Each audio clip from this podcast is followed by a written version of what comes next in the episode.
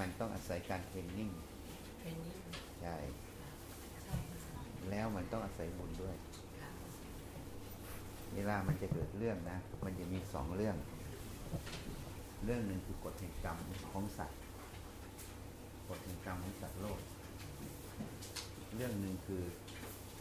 เหตุปัจจัย ก็คือเรื่องของการทินนิ่งเรื่องของความรู้ตรงนั้น ถ้าสองส่วนเนี้ยมันบกพร่อง แล้วกรรมตัวเนี้ยมันจะให้ผล มันก็จะเกิดอุบัติเหตุขึ้นเหมือนที่ก็ผ่อนผ่อนได้ผ่อนได้ถ้าผ่อนได้คือหนึ่งเราต้องเทรนนิ่งอ่าต้องอ่าอีกอีกอีกอีกอย่างหนึ่งก็คือต้องมีบุญบุญที่ใหญ่เนี่ยมันจะต่ออายุได้ ส่วนใหญ่ที่เราทำบุญแล้วมันไม่เจอบุญใหญ่มันก็เลยต่อยตรงนี้ต้องให้เข้าใจบุญใหญ่นี่มันเกิดจากหนึ่งผู้ให้บริสุทธิ์จิตใจดี มีศรัทธาเลื่อมใส มีสมาธิจิตผ่องใสในการให้ แล้วก็ให้ใช้สติปัญญาให้นี่สำหรับผู้ให้ผู้รับเนี่ย ท่านบอกต้องเป็นเนื้อนาบุญก็คือผู้ที่ไม่มีโรคกดหลงไม่ใช่พระทั่วไป พระทั่วไปมีโรคกดหลงก็ไม่เกิดอานิสงส์ก็เหมือนเราให้คนทั่วไป ไม่ต่างกันเพียงแต่เปลี่ยนชุดเฉยๆทีนี้วัตถุทานที่เราทำในพระศาสนาเนี่ยจะได้อานิสงส์มาก ในโรงพยาบาลใน เด็กกำพร้าเด็กพิการหรืออะไรพวกนี้อันนี้อานิสงส์จะน้อยกว่าเเพราะในพระศาสนานั้นน่ะ มันเป็นจุดที่ทำให้คนเนี่ยมันละโลกโกรธหลงอันนี้คืออานิสงส์มันใหญ่แล้วมันก็ย้อนสู่สังคม แต่ในเด็กกำพร้าในโรงพยาบาลเนี่ยพวกเนี้ยพอได้ไปแล้วจิตเขาไม่ได้ดี แล้วไม่ได้ไปเพื่อละโลกกดลงบางทีเขาก็ไปทำ ทำโทษให้เกิดต่อตนและสังคมอย่างไปไปโจรปล้นไปอะไรอันนี้สงตัวนี้มันเลยด้อยลงอันนี้ยกตัวอย่างให้เข้าใจเพราะฉะนั้นอันนี้ต้องรู้จักตรงนี้มันมีทีนี้การเทรนนิ่งมันต้องอยู่คนรับ คนรับเนี่ยจะต้องฝึกสติสมาธิ แล้วก็หัดพิจารณาเหตุปัจจัยบ่อย ไม่นั่นเทรนนิ่งไปก็จำไปเฉยๆแต่พอถึงเวลาไม่เอาไปใช้ มันก็เกิดอุบัติเหตุพออุบัติเหตุมันก็เสียทั้งชีวิตทรัพย์สิน เสียชีวิตทรัพย์สินไม่พอ งานโครงการเราก็จะเสียอีก เพราะว่าเจ้าของงานเขาก็ไม่ happy แล้ว เพราะเขาอาจจะมีการ control ที่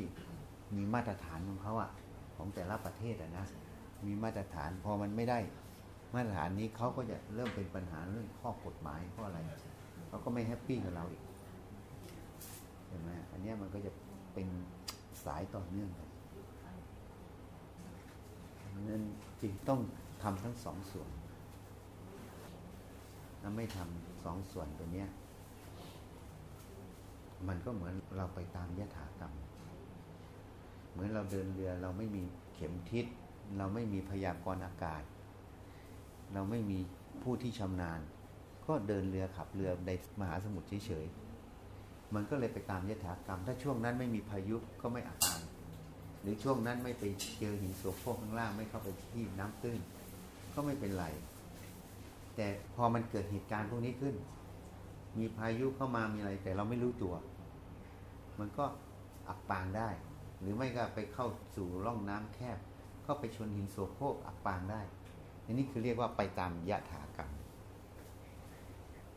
แต่ถ้าเราพร้อมทั้งเข็มทิศพร้อมทั้งพยากรณ์อากาศ พร้อมทั้งคนเดินเรือ พร้อมทั้งอะไร อันตรายเหล่านี้ มันก็จะหลีกเลี่ยงได้สมมติว่าพายุมาก็ต้องหาเกาะหลบก็เหมือนเรือขุดเจาะน้ำมันที่อ่าวไทยอะ ตอนที่ปลาบึกมันขึ้นอ่าวไทยอะพายุปลาบึกเขาลากเรือ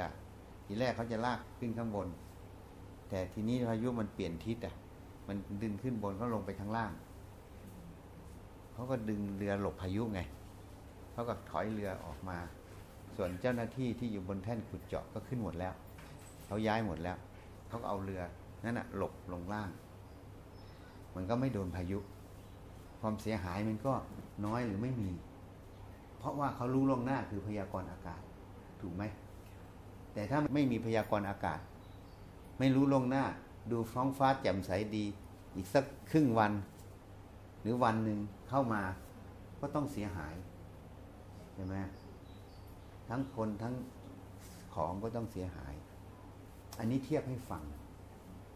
เพราะนั้นการที่เราเทรนนิ่งการที่เราทำบุญเนี่ย มันเป็นการเตรียม เหมือนเรารู้ล่วงหน้า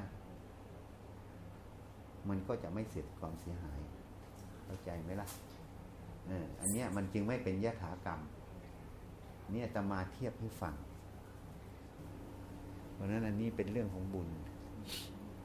คนยังเข้าใจผิด บุญกุศลเนี่ย เวลาเราทำบุญทั้งบาปเนี่ยเขาจดลงบัญชีพยายมหมดนะ ตายนี่ไม่ได้ศูนย์นะ